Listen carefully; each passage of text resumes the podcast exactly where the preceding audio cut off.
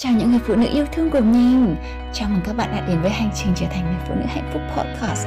Nơi đây là nơi tràn ngập tình yêu mà mình sẽ chia sẻ với các bạn những kiến thức để sống hạnh phúc hơn, Những kinh nghiệm và những trải nghiệm cùng với những người đã được mình giúp đỡ, Cũng như những người đã ảnh hưởng trực tiếp đến hành trình trở thành phiên bản đẹp nhất của chính bản thân mình. Với mình, hạnh phúc là một hành trình Và mình mong muốn được đóng góp vào hành trình hạnh phúc của bạn. Nào, chúng ta hãy cùng tâm tình và chia sẻ nhé. À, làm sao để đối xử với người mình có cảm xúc mà không bị bám chấp à, chị Thỏ có thể giúp trả lời câu này được không ạ Dạ, xin chào chị Lucy và mọi người ạ.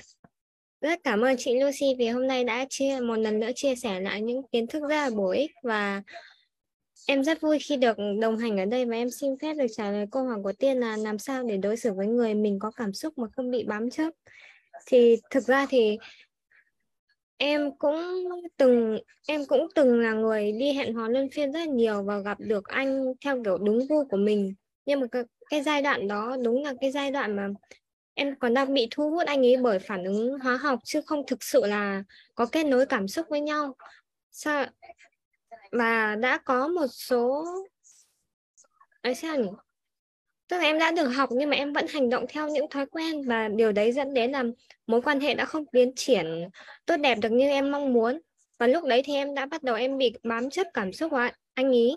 Và em nhận ra là càng ngày em càng bám chấp và giống như chị nói là em bị hướng năng lượng, lúc nào em cũng chỉ chăm chăm là anh ấy có nhắn tin cho mình không, rồi anh ấy có muốn hẹn với mình không, hoặc thậm chí là còn đến mức độ là Ừm, cho anh ấy biết rất là nhiều lịch nghỉ của mình để mong anh ấy sắp xếp hẹn với mình, thậm chí còn cố tình theo kiểu như là chờ đợi anh ấy trả lời.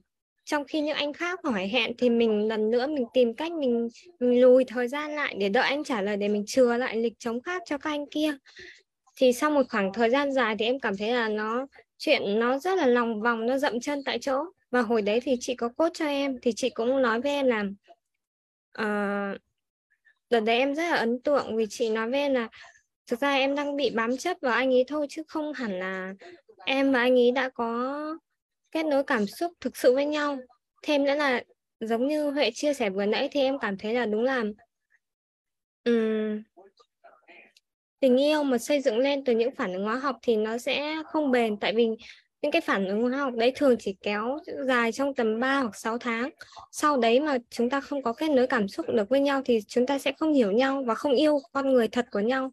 Mình chỉ yêu những hành à, chỉ yêu những hình ảnh tưởng tượng mà mình vẽ ra về người kia thôi. Còn người đàn tình yêu phải được xây dựng từ cách người đàn ông yêu mình chăm sóc mình. Và mình dần dần theo thời gian mình sẽ bị cảm động bởi điều đấy. Và đúng là khi đến khi em gặp được anh được anh hiện tại. Thì em em mới có sự so sánh với anh kia và em mới cảm nhận rõ là ừ đúng là đây mới là tình yêu mà mình muốn, đây mới là kiểu tình yêu mà mình làm cho mình cảm thấy hạnh phúc, chứ không phải là theo, chứ không phải là mình cứ theo đuổi anh kia nhưng mà chuyện tình cảm nó không đi đến đâu, đi đến đâu với đâu và cứ dậm chân tại chỗ như thế nhưng mà mình cứ đứng ở đấy, mình ngóng chờ. Và em cũng rút ra thêm một bài học nữa là khi mình đã hành động theo thói quen nhưng mà cái vòng lặp đấy cứ lặp đi lặp lại. Thì lúc đấy chúng ta cần phải nhận diện là tại sao cùng một chuyện nhưng mà nó cứ lặp đi lặp lại như thế? Thì chắc chắn là phải có một nguyên nhân ở đâu đó. Thì tại sao, thì lúc đấy khi mình muốn kết quả khác đi thì mình cần phải từ bỏ thói quen cũ, từ bỏ vùng an toàn cũ của mình và mình thử một điều mới. Nhất là khi mình đã học chị Lucy và mình đã biết những kiến thức mới này thì tại sao mình không thử áp dụng? Mình không thử tự cho mình một cơ hội để trải nghiệm tại vì những gì mình đã làm theo thói quen cũ nó không hề đem lại kết quả như mình mong muốn mà Cảm ơn bạn đã lắng nghe buổi podcast ngày hôm nay.